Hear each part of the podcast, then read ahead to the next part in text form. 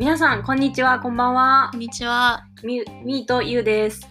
えー本日、ソーカリズム、砂漠とビーチのアメリカライフ、えーエピソード5になります。今回は私たちがそれぞれ大学で専攻していた、えーメジャーについてお話ししたいと思います。で、えっと、二人とも違うので、ちょっとインタビュー形式でお話をしていきます。今回は、えっと、みーちゃんの専攻である社会学についてお話を伺います。お願いします。はい、お願いします。はい。えーまずそもそも、まあ、社会学、英語で言うとソシオロジーなんですけれど、まずきっかけを、きっかけというか理由、なぜその専攻にしたのか聞いてもいいですか？はい。えっと、まあ、最初はコミュニティカレッジに通ってた時に、正直留学する時に、うん。こう、なんとなうくん。ビジネスか、うん。あの、なんかスポーツマネジメント、うん。スポーツ、な部活を前言ってたけどやってたので、それ関係の専攻にしようかなと思って、こう、ぼやっとした こう感じで、あの、うん。コミュニティカレッジに入学したんだけど、えっと、ま、まあ、コミュニティカレッジって本当に4年生代に編入するためにみんな結構通ってるねから、まあ、うん。うんカウンセリング受けたりとか、うん。まあ、最初の1年ってけ結構どんなクラスでもうん。取れる？うん。いろんだからいろんなクラスを取ってみてうん。専攻を決めた方がいいよっていうふうに聞いて、うん。でその時のあのルームメイトがサイコロジーメジャー心理学うんうんの、えーとまあ、専攻をしてすごくその話を聞くことが多くてちょっと興味深い内容だなっていうのはこうなんとなくうん。頭にあって、で、えっ、と、あの、私が、私たちが住んでたとこってすごい白人が多い地域だったけど、うんうんうん。なんか、こう、20分、30分ぐらい運転すれば、すごくこう、移民のメキシカン、メキシコ人の移民の人が多い街でもあって、だからこう結構その貧富の差がやっぱり白人のちょっとお金持ちの人たちが住んでる地域と、うんなんかその移民フィリピン人だったりメキシコ人だったり、うん。ちょっとこう低所得者って呼ばれる人たちの地域からうん。学校に来てる人も結構多かったし、そういう人たちと友達になって、うん。なんかこうアメリカの社会問題ってすっごい面白い内容だなってことに気づいて、でそういうクラスを取り始めた時に、うん。なんかあのまあ、そういう専攻をすればなんかカウンセリング系のお仕事にもつけるっていう、まあ、正直そこそ そこその時もそこまでこうなんかめちゃくちゃどういう仕事にしたいかっていう風なクリアなアイデアがあったわけじゃなかったんだけどそこに興味があるっていうのがやっぱり強くて授業を聞いてもめちゃくちゃ面白かったし、うん。そうそれでじゃあ社会学にしようかなっていう風に、まあ、クラスとか取ったりとかアメリカの生活で興味を持ったことについてうん勉強しようと思って、ううんん、最初選んだかな。そっか。コミカレは、えっと、ソシオロジーというよりかは、うん、それに、まあ、通ずるというか、いろんなこうクラスをうん、取っていった感じなんでしたっけ？そうだね。やっぱり社会学ってなんかこういろんな要素が入ってる学部だから、うん。4年生代では社会学っていう、まあ、専攻があったんだけどコミュニティカレッジはその準備のための、うん。だから心理学のクラスも取ったし、なんかカウンセリングのクラスも取ったし、まあ、社会学って呼ばれるクラスもまあもちろんあったからいろんなそういうこう要素があるこう、なんていうんだろう、まあ、ソーシャルサイエンスと呼ばれるクラスをいっぱい取って、うん。で本格的に社会学ってものを勉強し始めたのは4年生代に、あうーなるほど。そうか。編入してから。うん。コミカレやからこそ、まあ、醍醐味であるいろんなものにちょっと手をつけて、うん、そうそう、いろんなことを手つけた。ものでうん見てって、まあ、うん。うん。じっくりとうん。考えて、まあ、社会学かなって思ったってことですね。そうだね。なんか一番、今思い出して一番大きかったのは、うんうん。えっとちょっと正直何の多分社会学っていうタイトルのクラスだったと思うんだけど、うん。なんかこうなんていうんだっけ？オルファネージあの個人？個人で働いてる教授の人が教えてるなんかクラスをを取って、うん。でそこその時はまだ心理学にするか社会学にするか迷ってた時だったんだけど、なんかそこの個人でなんかある5歳の男の子が、うん。なんかこうクリスマスになんか犬をうん蹴ったんだって。でそういうとそういうてそういうそういう時ってなんでその子がそういう行動をしたかっていうふうに、うんまあ,うんうん。ししんあのそこのカウンセリングの人はうん。こうエナライズするんだけど、うん。心理学者は、うん。こう精神的に問題がある。だからその薬とうんか、こうなんか精神が病んでるんじゃないかっていう風な、うん。こうエナライズの仕方をするんだけど、うん。社会学の観点で見ると、うん。なんでその子はこの犬のことを蹴ったんだろうみたいな。でそれで周りの環境をどんどん見ていくと、うん。なんかそれはたまたまクリスマスの日で、うなんかこう親が家族とかが周りにいないから悲しくてそういうことをししちゃったんじゃないか。だからサイコロジーやっぱ心理学だから心理を勉強することでうん。社会学は周りにどんなことが起こってるかっていうことを勉強してなんでそういうふうなことが起こってるかっていうのをこう周りのこうもうちょっと大きいうんうんなんていうの？大きいペクチャーで見るっていうか、ちょっと日本語がおかしいけど、うんうんそうそうそれを聞いた時にはなんか社会学ってなんか面白いんだなと思って。ああなるほど。一つのことからもっと周りをそうもっと周りを見てそうなんでこういう人はこういう生活を送ってるとかなんでこういう状況に陥ったのかっていうのを勉強するの面白いなっていうのが多うんうん。分すごいきっかけだったかも、今思うと。んなるほど、うん、まあそういうきっかけを経て、うん、そっかそっかちっちゃいことから大きなことに。幅を広げて、視野を広げていくのか、うん、まあ、心理学はこうもっとこう詰めて狭めていく。そうだね。それぞれの。で、うん。社会学の方がうん。いいかなと思ったということで、で4年生ではソシオロジーで入ったんですね。でそこで基本的に、まあ、例えばその今ちょっとお話はしてもらったんですけど社会学っていうのはどういうことを勉強するんですか？そうだね、まあ、社会学の中でも、うん。社会学って本当にうん。言ってしまえば幅広いから、幅広いイメージはある。だから結構選べて、うんその中でも？その中でも社会のことだったら何でもっていう専攻ではあるんだけど、うん私が取ったのは、えっとソーシャルサイコロジーって呼ばれるやっぱりそこでもサイコロジーなそう。なんかその社会学と心理学をこう混ぜたような。混ぜたうん両方をエナライズして勉強するクラスだったりとか、うん。あとさっきも話したなんかクリクリミクリミノロジー犯罪学うん。とあとはジェンダースタディっていうのもあったし、うんうんあのだから本当に女性のことだったりとか、うん。なんで女性は社会的に地位が低いのかあとは人種、うん。人種のについてのクラスももちろんあったし、うんうん。あとはああとそのあの理論的なあのそうんうん。のあのさっき言ってたマルクス。ああはいはいとかそういう本当にこう理論を勉強する ちょっと頭が痛くなるようなクラスも座学がうんもうあった。うんうん。ああなるほど。それは、まあ、今きっかけをは話してくれたきっかけが、やっぱりサイコロジー、うん。やったことからそういうソーシャルサイコロジーっていうなんていうかな。方に結びついていたと思うけど、うん。それは大学に例えばこう編入した時に、うんそこまで決めておかなければならなかったこと。あもうもう一回。ソシオロジーってメジャーを決めました、うんうんうん。それで大学編入します、うん。でも入ったら入ったでまた自分のコースというか、フォーカスするものを決めないといけないわけやんか。それはやっぱりそれは元から自分の興味あるなっていうものをうんもう分かってたの。あでも知らなくて、うんうん。その編入した時にはそういうどういうコースがあるのかっていうのは、うん。まだ知らなくても社会学は社会学っていうふうにまとめられてるから入学しするオリエンテーションの時に、なんかこう4つコースがありますよっていうのがあってあーなるほど。なんか正直全部基本的には取れるんだけど、うん。まあ例えばそのジェンダー系ジェンダースタディ系が多い専攻だったりとか、うん。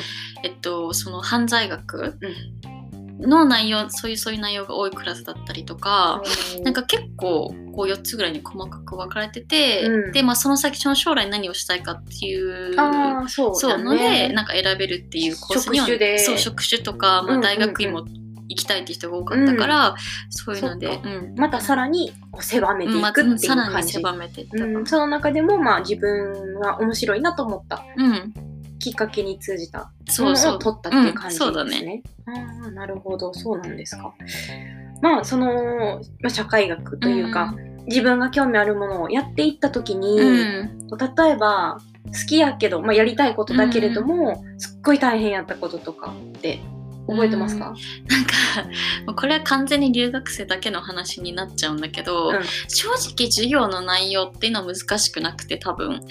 なんか結構ねあのサイエンス系とか数学とかじゃなくて、うんうん。答えが決まってない内容ではあるほとんどのクラスで、うん。答えが決まってない内容だからうん。面白いんだけどその分エッセイとか、うん教科書を読む量が多分なんかそのサイエンス系のうん専攻に比べるとかなり多かったから留学生としてはそれがきつかっ大た。変かな。うんうんなんかね日本語でするんだったら多分全然なんちゃらない内容だったんだけど、うんうんうん。特にこう理論とか昔の偉人の方の いやもう全然意味わかんなかったよね。分析するのにこうその人の本を読んだりとか そうそうそうそう。やっぱりそういうのがうんそうだね。多分一行理解するのにもめっちゃ昔の人うんうん。のね、理論とかだと余計にそう昔の英語とか使ってるとやっぱりね、難しいし、うん。まあ言ってること理論自体もうんきっと難しうん、いので、ね理解には苦しんだんじゃないかなってそう思いますね。時間かかった一行読むのに、うん。本当に、そうなんや。逆にこうやってて楽しいなって思ったこと、楽しいな。なんかうん。えっ、となんか日本ってあんまりこう社会問題まあ高校生だったからっていうのもあるかもしれないけど、でも、うんうん。あんまりそういうことを考える時ってなかったじゃん、うん。なんかこう人種についても考えることももちろんなかったし、うん。まあそのジェンダースタディとか、うん。犯罪学とかっていうのもまあ大学に行ってたら別だったのかもしれないけどなんか結構日本多分日本が持ってる社会問題と全く人種の問題ってほとんど日本はないわけだからうん確かに。そう私はすごく客観的にそういうのをうんうん勉強できて、あーまあ自分が外から来てるからこそ。そうそう来てるからこそ、なんか違った視点でっていうか面白いな面白いなっって思ったかな。まあそれがアメリカの人からすると当たり前に考えてる問題かもしれんけど、うんうんうん。こっちからっていうか、まあ留学生からすると、そうだね。なかなか日本にいたら考えることがない。そう。そう。なんかクラスでその例えば人種差別のことについて勉強してるクラスとかだと完全にいつも白人が責められるの。でも先行してる人も白人の数って本当に少なかったんだけど、なんか私からするとまあ、うん。わかるんだけどね、うん。その白人の人がやっぱりこうあのなんて言うんだろう。優先されてるっていうか、いろいろこう社会的に地位が高いっていうのも分かってるんだけど、うん。なんかでもそこにいる白人の人は別にその人種差別をしてるわけでもないし、そうなんかすごい不思議だなと思ってそれをはっきり堂々と白人の人がいけないんだって言っちゃうんだなっていうのがちょっとうん。面白いなっていうのもあったし、ああ、そこの場やからこそ。うん。うんなんかアジア人は話題にさえ上がらなかったよね。大体白人と黒人とヒスパニック系、うんうん、ラテン系の人たちの人種がこうだああだっていう話で、うんアジア人はまずあの話題になってなかっ。てなかったそっか。まあでも歴史的に考えると、うんそういうやってこう社会に影響を及ぼしてる、うん、そうだね。こうやって及ぼしてて、うんうんうんで白人はって言って。そうそうそう、うんどういうふうに黒人を差別してきたかとかいう話も結構あったからその中で。それは確かにでも客観的にうん見れるかもしれない。うん留学生やからこそ、こう、まあね、歴史を学んでるみたいなってうんいうか。そうだねアメリカのことを勉強したって感じかもしれないね。うんそれこそ言った醍醐味でもあるかもね。うん、そうやな。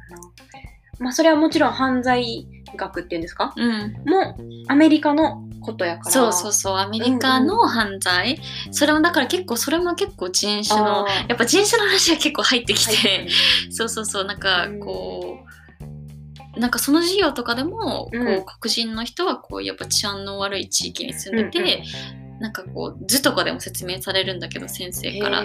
その周りにうんうんうんラテン系の人が住んでて、その、ま、後にアジア人白人っていうふうにそのその輪が外になっていくにつれてって。そうそうそうそう治安がいいとこだったりっていうふうにそういうなんか図とかもあったりして、うんうん。で何だったかな？なんかでその先生が言ってたのがうん。なんかラテン系の人は頑張って、うんその治安が悪い輪からどんどん外の輪に抜けていくんだけど黒人の人はそのまど真ん中のあんまり治安が良くない白人、うんうん。あはあの犯罪が率が高いようなコミュニティにずっといるっていうような話もあったりとかなんか日本じゃちょっと考えられ考ない。えられないですね。へえ、そういうことを学んできた。ううんーん、なるほど。なんかそれぞれね、なんやろ歴史もあったりとか。うん。で、やっぱり違った目線で見れることなのかなって思いますね。うんそれは面白かった。うん、確かに。まあ、社会学をこう、勉強していく中で、例えばそれが、まあ、さっきもちょっとどういう職にうん。就くかによって、まあ、そうだね。細かいところは決めていくって言ってたと思うけど、うん。実際にうん。周りの人友達とか、うん。でそのソシオロジーっていう専攻で卒業した人は大体どういう仕事に就そうだね。くんですか？なんか多分ね、うんうん。半分ぐらいの人は大学院うん。にあそのまま進学進る。学？だからうんよく言うのは、うん。えっと、ロースクール、うんうん弁護士にあなるためのロースクールに行ったりとか、うん。あとは何だったっけ？この間言ってたあの、えっと、ソーシャルサイエンスじゃなくてカウンセリングえっとあソーシャルワーカーソーシャル。っ忘れていう専攻もあるよね。そう専攻あでもソシオロねジーの中のでもねソーシャルワーカーってえっとあでも専攻もあったねそういえば。うん。だから、まあ、そあの4年生代でソーシャルワーカーってそのまま行く人もいるんだけどみんな大体大学院に行かないとさ、ソーシャルワーカーって一応ライセンスがあるからね、そう。だからその社会学とか心理学とか、 social science 系の degree を取ってしたいなと思ったら、大学院でソソーシャルワーカーを勉強するって人も結構いる。なるほど、うん。将来だからまあそういうカウンセラーとか、うん。そのソーシャルまあ向こうでいうソーシャルワーカーってそうそうだね。いうカウンセラーやったりとか、うん。そういう仕事をするんやと思うけど、やっぱりそういう人ってうん。今で考えないと。うんいけないってことかな、うん。やっぱりライセンうんスが必要になってきたりとか、うんまあやっぱりお給料も多分変わってくると思うしこうできる仕事の幅が変わってくるのかな。やっぱり子供、ソーシャルワーカーっていろいろ多分いろんなとこで仕事すると思うんだけど、うん。もちろんそれそれこそ刑務所に行ったりとか、なんかその貧困家庭の子供相手とか高校,、うんう高校のカウンセラーとかにもなったりする人いるんだけどやっぱり多分大学4年生4年だけじゃ知識がちょっとやっぱ足りなかったりとかインターンシップしながら大学院行ってなるほど。なんかライセンス取ったりとかしてそのまま、やる人が、うん、やる人が多い。うんただまあその最終的に仕事に就く人は、うんうんうん。院出た後はそういうの人がやっぱ国の仕事する人が多いかな？カウンセリング系とか。うんうんうん。まあうーんどうだろう、まあ、中にはそのマレッジセラピー的な、うんうん。結婚してる人たちのセラピーとか。セラピストとかセもラピストになれる人もいるしそうでもやっぱり、り高校とか中学の学校のカウンセラーになる人も多いし、うん。私友達一人はあとなんかえっとオーティズムがある人、はいはい。オーティズムって日本語でなんだっけ？ちょっと英語でしかオーティズム。だからそのやっぱりちょっと障害がある子たちの、うんうん。こうお世話だったりとかっていうのをしてる人もいた。うん。そうなんや、うん、なるほど。そう。そうか。そう。で私はうん。うん本当はって言ったら変なんだけどもともとはその大学、アメリカの大学のインターナショナルのオフィスとかあるじゃん、うんうんうん。そういうとこでキャリアカウンセラーとかしたいなって本当は思ってた。そうやったんや。それはちょっと初耳でした。そう。だからそういうのを探したんだけど、やっぱり留学生だとうん。ちょっとビザの関係とか,、ねそっか。現地でのねうん。あれは難しい就職は難しいから特に大学とかだとそうなん。そうか。そうなんですね、うん。うんじゃあもう周りの友達うんうん。は、ほとんどみんな院に行った感じ？みんあの直接行った子もいるし、うんうん。まあブレイク。そう先になんかちょっと経験を積んでっていう子もいるけどあー。まあ本当にそれぞれ。でも院の話をしてる子はめちゃくちゃ多かったね。ああまあその先に院っていうものはそう。入ってる。入ってる。かなり多分半分ぐらいの人を考えてたと思う。うんまあだから教育を先に優先するか、うん。経験っていうものをちょっとそうだね。一度社会に出てからうん。まあ、アメリカ人は結構多いよね両方するそう人ねね多いかな、なるほど。例えばじゃあこれから社会学を専攻するにあたって、うんうんうん。こうあらかじめ知っておいた方がいい情報とか、まあ、現実っうんかなうん。うんそう。て何かあります、そうだね。なんか、正直、うん。まあ日本の大学ってあんまり専攻専攻一応あるけど、うんうん。あんまり就職就職にはかかってこないじゃん。うんうん。で、まあ、日本に帰ってくるんだったら、うん正直どんなメジャーでも良かったのかなって思ったりはするんだけど、うんうんうん。でもやっぱりね社会学ってさっき言ったように現地とかでそっち系の,、あのカウンセリングとかに就職しようとするとやっぱり院出てないとダメっていうのもあるし、うかそうか。そうそうそう。でやっぱりさっき言ったように内容は本当に面白くてアメリカのことすっごい勉強はできるけど、うん。やっぱりそれを日本で使おうと思うとうんうん。やっぱり日本のことってうんあんま勉強できないわけじゃん？向こうのことや、ね、そうそう、アメリカの社会学を勉強するわけだから、それを直接仕事に結びつけようと思うと、やっぱり結構難しいところはある。るだから本当にはっきり目標があって、じゃあこの資格を取って、やっぱ院院にも行ってこうなろうっていうふうに思ってる人だと、全然すごく面白い学部かもしれないけど、うん。何したらわかんないっていうふうに思ってる人だと、うん。ちょっとその就職の時は、うん。その社会学で何を勉強してんのどうつなげますかって聞かれた時にちょっと難しいところは正直あった。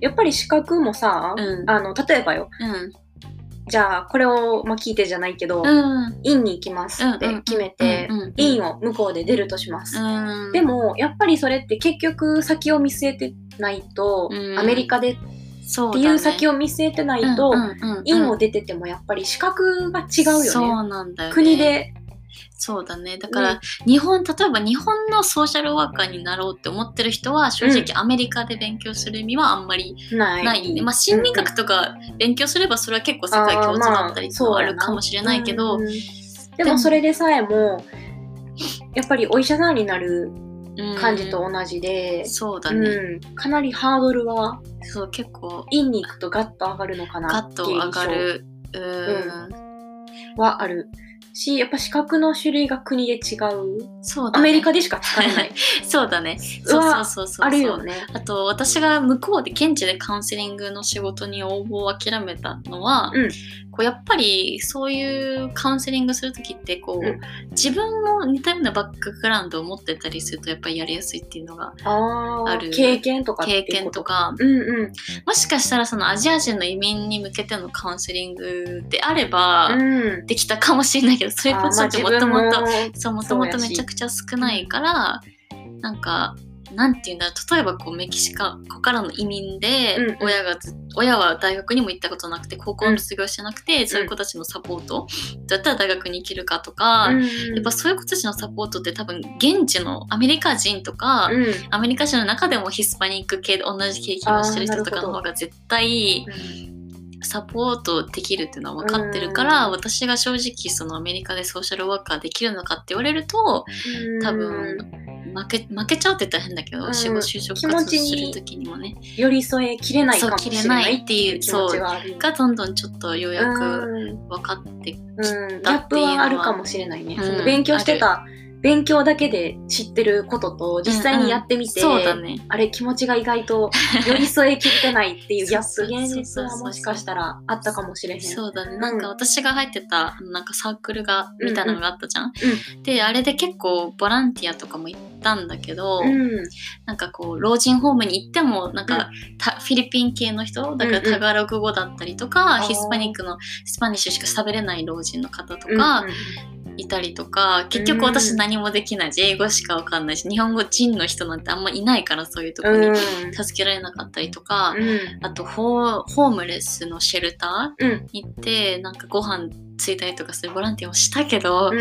なんかもうかけ離れすぎて現実をそう現実知るとちょっと私にはここまではできないかなっていうのはうん。結構思い知らされたよね、うん。ボランティアとかした後に。それも学びいやあの日本そう日本にいるとうん、絶対見れなかった考えへんし。そう考えなかったことだし、うん。なんか今でも、まあ、将来正直なんか今は普通に仕事してるけどお金とかに余裕があれば、うんなんかまたボランティアとかもうん。なんかしたいなっていうのはちょっと思ってるからまあ別にきっかけには。そうだから仕事じゃなくてもいいかなって最終的にはたどり着いたのははある、うん、やっぱ仕事でするのとボランティアでするの全然ね違うよね。違うしね。うんうん、まあだから要するに資格とかその将来のキャリアのためというよりかはうん。別に社会学が取らない方がいいとかではないよね。そうだね。あのそうそう。得るものっていっぱいあるし。得るものは見るものも違うから世界は変わりそう。そう世界観めちゃはくちゃ変わったかな、変わる気がするし、うんうんうん。帰ってきてそれをどう生かすかは。そうだね。視野はすごい広くなったよね、自分次第そうなんか留学生とかいないんだよね。だからあんまり社会学に、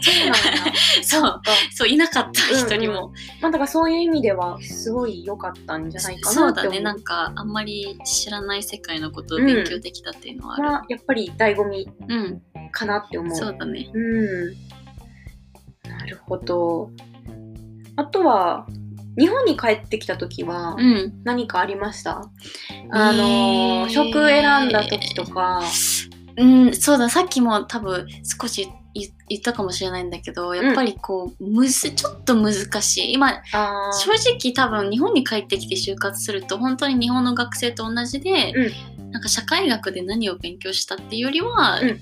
留学時代の話を中心にすることがまあ、特に得たかとかそうそうそうそう。そういう経私。が応募してた仕事が、やっぱり全然関係ない仕事だったから うんうん。やっぱりまあそうだね。なんかボランティアの経験の話とかは結構したけど、でもやっぱり自分が最初にソシオロジー学びたいと思って、うん。まあ、アメリカ生活して、うんうんうん。日本帰ってきていざ就活ってなった時に、うん。ブレましたか？自分のやりたいこと？学んだことはあるやんか。そっかそっかそっかそっか。いやでもさっき言ってたようにそのカウンセリングをするんだってやっぱり日本だと意味がないっていうのは分かってたから勉強したこと全く違うし、うん。であの OPT あの大学卒業したらねもらえる一年間ね。1年の就労ビザ、あのをもらった時に挑戦したのカウンセリングのポジションとか結構応募したけど、うんうん取れなくて、うん。まあ、全然違う業界で就職一旦そこでしてたから、うん。日本に帰ってきた時も、うん。あのソシオロジーをあの100%生かせる仕事をしないっていうのも決めてたから、うん。その上でちゃんと探せた。うん、そうだね。もうその時は、その OPT の時にしてた職うんうんうん。種でまず探したから。そっか。うん。まあだから結局それが分かってれば、うんうんうんうん、自分で決めていけるのかなっていううん印象はあったかな。うん、そうだね。やっぱりあのねコミカレコミュニティカレッジの時に結構いろんなクラスを取ってうん、どれに合うかとかっていうさそう考えるっていう習慣はそうだついてねたのかな。うんうんなんかなるほど。すごいこうソシオロジーの話から結構広がって すごい勉強になりました。同じとこに行ってたとは思えないぐらい。違うと全然うん、違うよね。考え方とか、うん。こう学んでることとか自体が違うなっていう印象がありました。うん。ね、メジャー変えるだけでなんか出会う人も違うし、違うと思うしなんか留学も人それぞれ色があるなっていう感想そうだね。ねなんかねまたゆうちゃんはまたアート系のそうですね。ねメジャーだったから、うん、同じ文系まあ文系くくってしまえば同じ文系。文系やけどでも全然、違いますね、うん。単にね、うん机に座って勉強するだけじゃなうんい専攻やったから、また次回はそれをちょっと聞くのを楽しみに、では。というわけで今日はちょっといろいろ聞かせてもらいました、はい。ありがとうございます。ありがとうございました。はい。え聞いてくださった皆さんもいろいろちょっとまあ社会学についてだったりとかまあそうですね。えっと留学中の専攻の決め方とかちょっと参考になればいいかなと思います。はい。はい、では今日はこの辺で。はい、まはい。た次回も聞いてください。はい、ありがとうございました。バイバーイ。バイバイ